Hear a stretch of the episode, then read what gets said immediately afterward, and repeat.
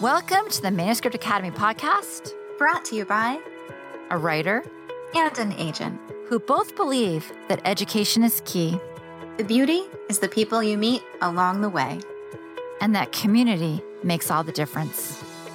Here at the Manuscript Academy, you can learn the skills, make the connections, and have access to experts, all from home. I'm Julie Kingsley. And I'm Jessica Sinsheimer. Put down your pens pause your word counts, and enjoy. Hey guys, welcome back to the Manuscript Academy podcast. Today we have Aneeka Kalia, who is an editor at Viking Penguin Random House. Aneeka, thank you so much for joining us. Thank you for having me. Why don't you tell us about how you got started in publishing? Um, I got started in publishing kind of serendipitously.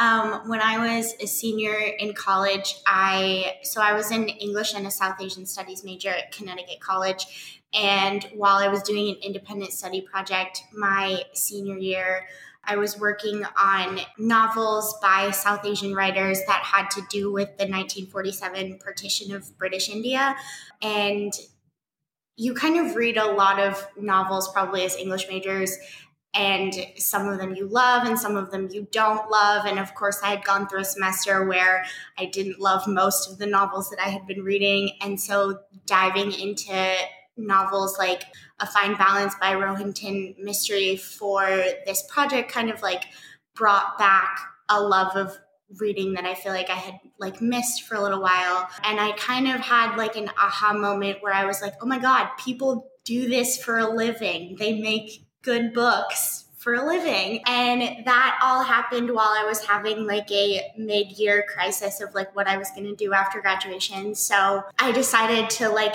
see what it would take to get into publishing. And of course, everyone I talked to was like, you're never going to find a job in that industry. Like, you're really? Yeah, they were uh, like, oh, like you should not like put all your eggs in that basket and I went ahead and did it anyway. so I did a bunch of informational interviews and applied for internships and jobs. Um, and I ended up getting my first internship in publishing, which was at Little Brown Books for Young Readers. And at that point, I didn't know whether I wanted to be in children's publishing or adult publishing. I hadn't really made that distinction yet. But when I got my internship at LBYR, I was like, this is it. Like, I love kids' books. I'm not doing adult. And it just kind of like went from there. Um, I interned at Little Brown for six months and then I got hired at Viking, where I'm an editorial assistant now. Awesome. Yeah. Congratulations. Thank you. Now, to clarify, you are an editorial assistant who can take on projects. Yes, I am. I have, so I've just kind of started that process of the, you know, the acquisition process. I am slowly kind of looking for writers to work with and meeting with agents and some other younger people in the industry and getting my name out there. So being a part of the Manuscript Academy has also been a great kind of experience for that. So I believe I met you at one of those speed meeting events was it yes. yeah, the speed dating thing.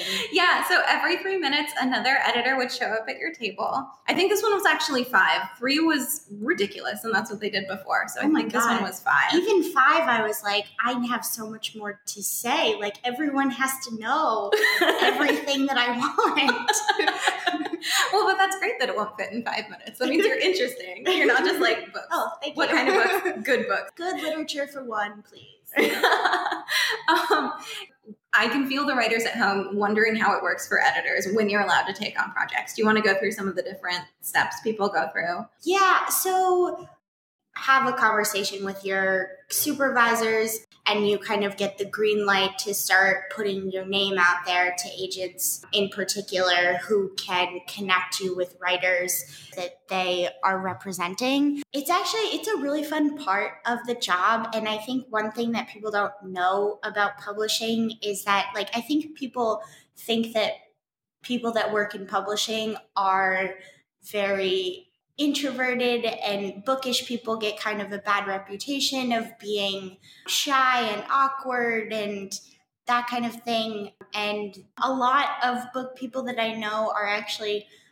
very outgoing and extroverted. Not that being introverted or shy or quiet is a bad thing, but I think it's kind of a blanket statement about being in publishing that I have found to not necessarily be true. Um, and this is the fun part of the job where that gets to that side of people gets to come out a little bit more. So I go to coffee with a lot of agents, I go to lunch with a lot of agents, and I not only find out what kind of um, projects they're representing, but I get to just talk to them about their lives and um, what they're interested in, and TV shows they like, and music, and so it's a it's a big like relationship building thing too, which I think is really fun. Yeah, it, it really surprised me also because everyone talks about themselves as if they're awkward, but they have a certain charm to them. Yeah. it's like they're awkward in the most adorable Yeah. way possible, which is a little bit confusing, but also delightful. It's cute awkward. It's cute awkward. but it's also like authentic awkward. It's not like put on awkward. Yeah. Yeah. I'm watching Crazy Ex Girlfriend right now, and it reminds me a lot of the the situations that I get into publishing with with like talking to agents and like having coffee with them reminds me a lot of the main character like of that show sometimes who's like adorably awkward. Yeah. Yes. Um, so you start as an editorial assistant, and then you go to assistant editor, and then associate editor, and then editor, and then senior editor, and then executive editor, and then editorial director. Cool. So, what are the perks you get at each level? The higher up you go, you get a lot more time to work on your own projects instead of spending a lot of time assisting other people. So for me, um, at the editorial assistant level, I spend most of my day helping my boss, who is the editorial, one of the editorial directors of our imprint. And then I do a lot of my own work to find projects for my growing list on the evenings and weekends. You get an assistant to help you the higher up you go. I also think you get access to more interesting projects the longer you've been in the industry.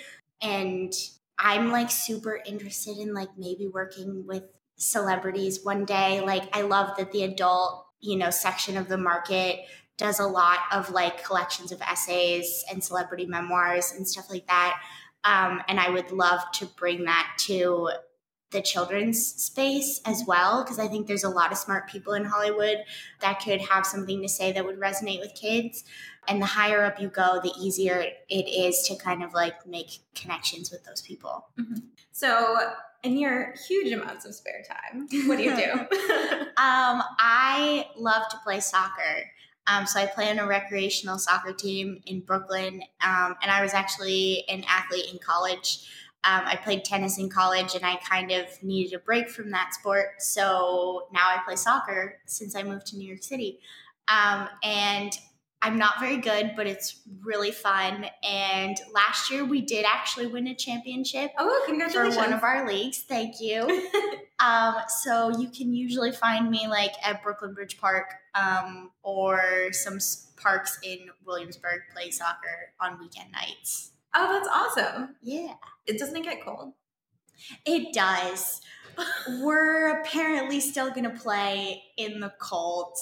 Oh, that's I'm brave. gonna, yeah, gonna stock up on some like thermal gear to, to get through this. That's true. I'm sure someone somewhere has invented exactly the technology for soccer in the park in January in New York. Leggings. I love leggings. like my plan now is to wear leggings Friday through Sunday, so darn I can't do anything hard those days. Because they're not pants, see? oh shoot! I have to stay inside. yeah, that is pretty much my plan. Yeah. That's a good plan. I should adopt that. so what would you do in an alternate universe if there was no publishing? I would love to be a pop star. I think. Like, okay, so like when nobody's around and like, at least I think nobody's watching me. I love to like dance and like belt along to songs like not just sing it's like full out like whatever air or whatever I have in my lungs is just like going into this note that Beyonce is singing who and she's doing it really well and I am totally not. But like I have a fake microphone like oh. with my fist and everything and like when I'm like really into it, oh, I do this in the car a lot too. Like when I'm driving, I don't drive in New York City. I'm from suburban Massachusetts. So when I go home and I have I borrow a parent's car to mm-hmm. like go to the grocery store or something, that's when I like really jam out. And those are the moments where like in an alternate I'm like in an alternate life, I would totally be like Beyonce 2.0 or oh, something. Oh, see, this makes me so happy because I specifically got myself Bluetooth earbuds so I can blast music in my ears while I dance around my apartment. Exactly. I've done that too. I was cleaning over the weekend and I had earbuds in yeah. and was like sweeping the floor and also dancing at the same time. It was great. Yeah, it's like your own personal musical. Yes. And your neighbors never have to know. now, granted, whoever lives downstairs from me is probably not pleased. yeah, they, they'll be okay though. they'll be okay. So tell us about an aha moment when everything came together. I guess like related to when I was trying to, you know, figure out whether I wanted to be in adult publishing or, or children's publishing, because you have to make that distinction. There's no like crossover jobs and things like that. Children's publishing, it feels, at least from my vantage point, is a little bit ahead on the curve on kind of conversations around representation and diversity in children's literature. And through my internship at Little Brown I I couldn't articulate it when I was a kid but I started to figure out after working there and kind of being privy to some of these conversations like how important it was to me even as a kid to have seen myself in the media that I was consuming, and I realized like Bend It Like Beckham. It's a you know movie from like 2003 about this like British Indian girl who like loves soccer, but her parents don't want her to to play it because it doesn't kind of adhere to their like traditional values. But she finds a way to like play it anyway because that's what she loves to do. That was my favorite movie as a kid, and I didn't understand until I was like like two years ago, really, that it was one of my favorite movies because I was like seeing myself and my family in it. And kind of figuring all of that out was like an aha moment into like why it felt so important to me to like be part of this industry and be part of giving kids, you know, future generations of kids books where they are seeing parts of themselves and their families so that they can kind of get the confidence they need to like thrive in their lives. Something that like you and everybody else kind of just tells you that like you like the movie because you also like soccer, which is what I liked to do as a kid too, but it wasn't until these conversations about representation were happening around me where I was like, oh, I think there was actually like a bigger reason why that was so important to me as a kid and like is still one of my favorite movies. like it's so so so important for kids to have that growing up. Yeah, cuz it kind of shapes who they become as adults. It's much easier to kind of form a kid's mind than it is to form an adult's mind or reform a kid's mind. Mm-hmm. And we want them to feel like they're growing up in a world where their perspective matters and it's going to be yeah. What do you wish writers knew about things on our side of the desk? I wish that they knew kind of how much of my regular workday is actually spent not looking at their submissions or like editing books and stuff like that. People think sometimes that editors are being rude when they take so long to respond. Um, and it's we're really not trying to be rude. It's just there's so many other things that we have to take care of during the workday that um, you know evaluating submissions and actually editing books happens on our off uh, you know outside of the office. Um, and that's why it takes longer to to respond to people. And we really do want to like make your book the best that it possibly can. So that will also add time to the process of us giving you feedback. Yeah, I really wish there was a way to show people just the enormous quantity of what everyone has to do every day. Yes. Um, because I've absolutely had that conversation over and over again. that, well, this is a picture book, it takes five minutes to read. So, how come it takes you longer than five minutes to get back to me? Has anyone said that to you? And I'm always like, ah, well. Yeah, well, if you would like me to just say yes or no, then yeah, sure, I can get back to you in five minutes. But like, if you want some actual feedback that's gonna, some constructive feedback that's going to help you your story get better, it's gonna take me longer than five minutes to like think through my thoughts and also to put myself in the position of a kid reader who might see this. And then you have to think about, you know, not only does this story like make sense, but like, is it applicable and like, does it make sense to someone who's at a different stage of development than mm-hmm. you are as an adult? Yeah, that's a lot of putting yourself in another perspective. Yes, While also having the adult perspective of, but will it sell? exactly. so, what are the things that you think are doing really well in the kids' world right now? graphic novels um, and middle grade books in general are doing really well. We hear over and over again that those are the two kind of fastest growing categories. And I think graphic novels are bridging that gap between, you know, to bring more reluctant readers into into the fold because they're obviously heavily illustrated and so there's many levels in which you can engage with a graphic novel.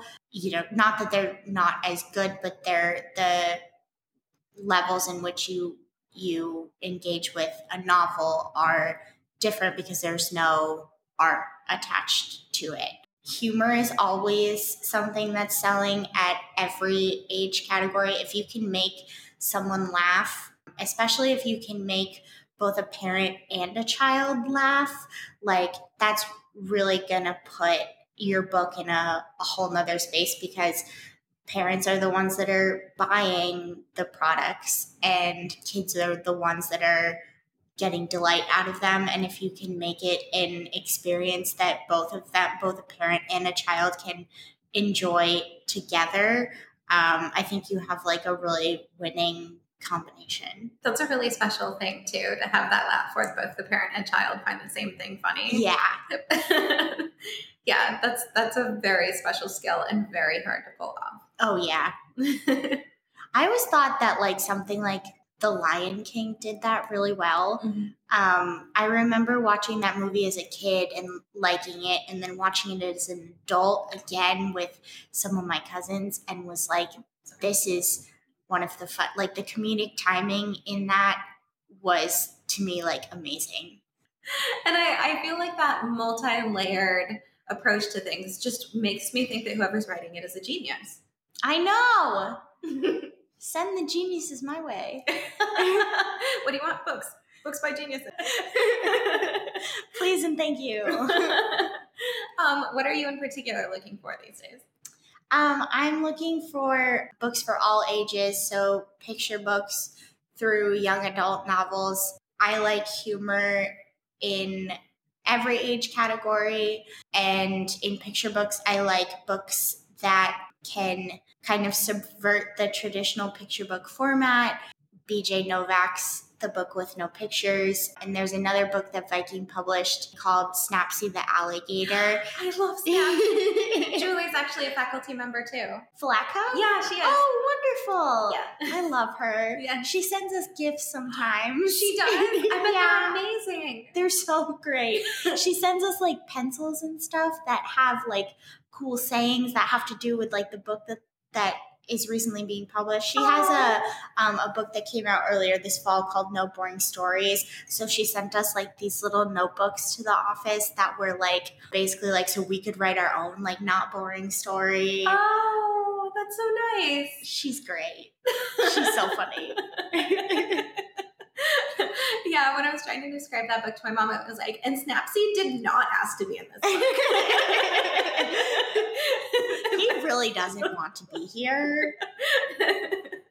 Um, but what's so funny about that book is like there is it kind of introduces kids to the concept of unreliable narrators and it also has this breaking the fourth wall narration style where you know chicken is telling you a story that is not true in any shape or form. And then you have snappsy just kind of interrupting every couple of of spreads being like that's not true. That's not right. Actually it's happening this way. I don't actually want to be here. Um, and that's not something i'd seen very much before snappsy came along. And that that kind of narration style seemed something atypical but also like really interesting Mhm. in middle grade i love like a touch of magical realism and i love books that have settings ordinary settings that kids and adults are very used to but there's something about them that heightens it and makes it feel fresh. So there's another viking book that was published earlier this year called payback on poplar lane where a 10 year old boy decides to start his own business out of his garage. And he um, hires his neighbor to be his unpaid intern.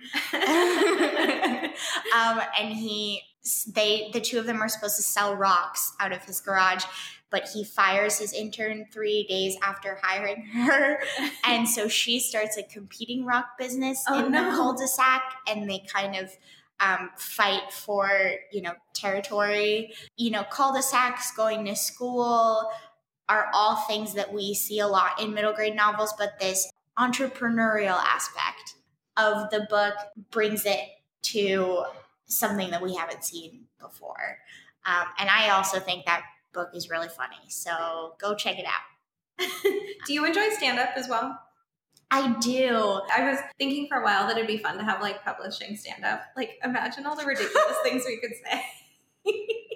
we have a lot of conversations about that in our office sometimes. Like we have very serious conversations about things like sponges that can talk or you know ran- like these random things. And we're like if people overheard our conversations they would not believe that we get paid to to talk about this stuff. But it really is part of our job. Like the logistics of whether a sponge can talk. Yeah, and like how plausible these things are in the context of a story because they have to make sense for a kid. And so you have like have very serious conversations about the logistics of these things because they have to make sense in a story. That makes me so happy. The image of a bunch of um, adult professionals talking about the logistics of magical things in kid in kids' books. That makes me very happy. yeah, I have all these fantasies about like following people around on their day to day lives with like a camera crew and being like, okay, guys, go talk about sponges. Or like recreating it. I feel like we could like have a faux acquisitions meeting in here and then like it'd be really funny. Oh, that would be so great. Or just have a a camera crew like come into a real acquisitions meeting where like a publisher is very seriously talking about like the viability of a book about worms and ants and like them building like houses and stuff like that. I think that's adorable. and everyone does it with a straight face. Yes, exactly. And then you realize what you're talking about every so often, and you're like, I do love my job. like, this is what happens on a regular basis, and it never gets old. That's adorable. I like that very much. um, Can sorry, I eat a piece of cheese? Please, let's have a cheese break. I was actually looking at the cheese as well. I still don't know what this is, but I like it. It's so good. Tell us about something that isn't nearly as scary or hopeless as Writer's Fear it is. I worry sometimes that when I give a lot of feedback to an author, I don't want them to take it as there is like their book is not good. I think a ton of feedback really just means that like an editor has a clear vision for it and they want to make it the best that they possibly can. And authors shouldn't be scared of tons of feedback. And it doesn't mean that they're a bad writer or that their their book is like in really bad shape. It just means it usually means that it just takes a lot of sentences for an editor to explain the point that they're trying to get across in a way that seems clear and concise. Well, not really concise, but clear. I think a lot of writers do fear feedback. Mm-hmm. And there's so much pressure to get it right the first time, even though that almost never happens. Yeah, writing is a process. And like, as an author who is so entrenched in a story like all the time, it can sometimes be hard to take a step back and see things from the bigger picture or identify like pitfalls because you know the story so intimately. So that's really what an editor's job is is to find the things that an author may not have seen already and get it to the best place that it can possibly be before a a consumer sees it. Right, because you're writing from your perspective, and the editor is there to help you see what everyone else will see. Mm-hmm. Yeah, that is really, really tough, though. I think a lot of writers think that if they don't get it right the first time, their book is going to immediately be rejected. Or that, you know, even if someone's purchased a book, the publisher is going to ask for the advance back. Or, well, hopefully they don't. Um, that's pretty rare, though. I think so. I there are very few instances I've seen where I don't think there's any instances where an editor is not going to work as hard as they can to get a book to where it needs to be. And I've actually seen editors have tough conversations with authors and say, like, what you're writing right now is not working, but you can, you know, try a different idea. Like, it's never like an editor is going to drop you because you don't get the story right on the first try. They will, as long as they see that you are trying, they will do everything that they can to give you the time and space that you need to work through all of your ideas. Like it's a symbiotic relationship and editors are not out to screw authors out of, you know, advances or things like that. And it's never it's usually not like you get one chance and that's it. Yeah, I think the the key element here is trying. Mm-hmm obviously you don't want to be that author who says, nope, my work is perfect. None exactly. of what you say is going to happen. And there's, I don't know if not a lot of authors know about this, but there's also that kind of in between space or really in between stage of the process where an editor might read a submission that an agent has sent them from an author that they're representing and not feel like it's quite at the point where they can acquire it, but they see something in it to make it better. So they send revisions to the agent and ask if the author is willing to revise, and then an editor can take a second look at it. Um, and of course, authors are not being paid at that point, but um, an editor will do that if they feel like they are connecting with something and it's just not quite at the level that it needs to be at in order to be acquired people talk about revise and resubmits with agents a lot. And one thing that surprises me is that there seem to be a lot of people who think that agents kind of just do this for fun and they're not invested at all. um, and it's also even stranger to me to hear that people think that when editors do that because I don't think most writers grasp how little time we have. Yeah. So anything that is tailored to you at all is a huge compliment and a huge investment of time and energy and effort. And, you know, for one two paragraph email that you get, that's probably hours of thinking about a project. Oh, yeah. I'm going into that process right now. I'm actually trying to find the, the time and the headspace to write what I think is going to be a long email to some to an author and an agent, um, and give some kind of notes on a on manuscript that they've sent me. But it's because I want this to be better and I like want it to be at the point where I can take it on and turn it into a book because I'm connecting with it so I think other readers will too. Um, and it's a it's going to be a lot of work.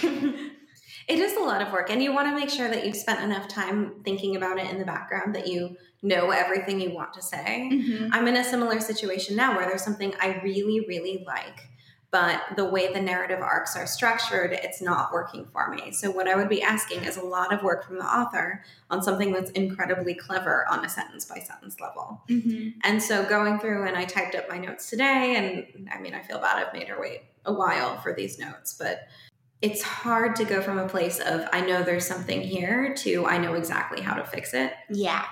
And I've seen my boss do amazing things where she gives a writer, you know, three lines of notes on the phone, and the next day it's immediately perfect. And that to me is almost magical. Does not happen for everyone. It's like Um, a unicorn has popped up. right. not everyone sees a unicorn every day. um, that particular kind of unicorn sounds great to see every day.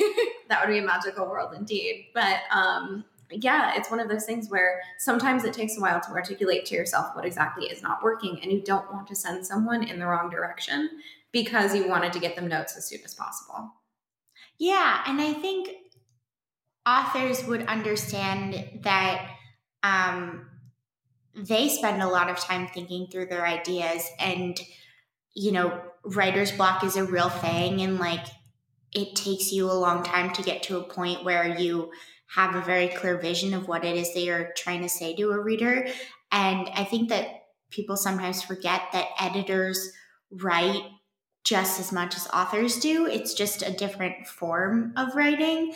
And so it takes us the same amount of time to get to a place where we feel clear headed enough to articulate what it is that we are looking for from an author. Um, and then it's going to take an author as, you know, just as long, if not longer, to execute those kind of ideas. So it's a patience process. If I knew the answer right away for everybody, that'd be fantastic. I know. But I don't. I would be a super editor. That would be amazing. What's one of your memories of a fun day in New York or in the industry? When I was an intern at Little Brown, we had a Halloween party where everybody dressed up as characters from books that LBYR had published. But we got to walk around the office in like athletic wear and like dog ears and sunglasses for a little while because it was like a, I think it was a pool party, dog pool party picture book. Um, that was really fun. Children's publishing has really fun Halloween parties. So, what's your number one tip for writers? Coming at it from the perspective of a children's book editor, I think thinking like a kid as much as possible is always helpful and thinking like a modern day kid. So, if you don't have any kids in your life, kind of doing as much research about things that are working in that market in other aspects of the media whether that be like music or tv shows or movies or something like that to understand like what appeals to a kid. Oftentimes i see in submissions you know adults trying really hard to they they kind of include content that they hope is funny to a kid but they it's clear that they're coming at it from an adult perspective rather than putting themselves in the shoes of a kid. It's hard to do with our cynical hashtag adulting. Yes. but it's a little break. Hashtag kidding. Oh, I like that. we should make that trend. Yes, sure. Why didn't we think of that first? We'll just make that trend. Next up. Wouldn't that be funny if we had that power? what should trend? Hashtag kidding. Kidding. Um, and where can we find you online? You can find me on Twitter at at Neeks underscore Kalia one two, and that's spelled N E E K S underscore K A L I A one two. Great. And you are also available for consultations? Yes, consultations and written critiques. Um, so definitely find me on the Manuscript Academy website and book consults with me because I really want to help you make your stories great. And as you can hear, she's very smart and very nice and will not get mad at you for not getting it right the very first time. No, never. I've actually had a lot of people book multiple consults with me um, over a period of a couple months because they want to refine things and bounce ideas off of me based on what they've they've worked on. So I'm definitely open to looking at things more than one time because we never get it right on the first try. That's just how the creative process is. Yes. Thank you so much for coming out and joining us. Thank you for having me. This is great.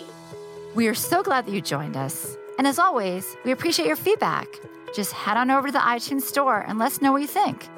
It not only helps us make this podcast be the best it can be, but it also affects our ratings within the iTunes platform. We'd love to hear from you.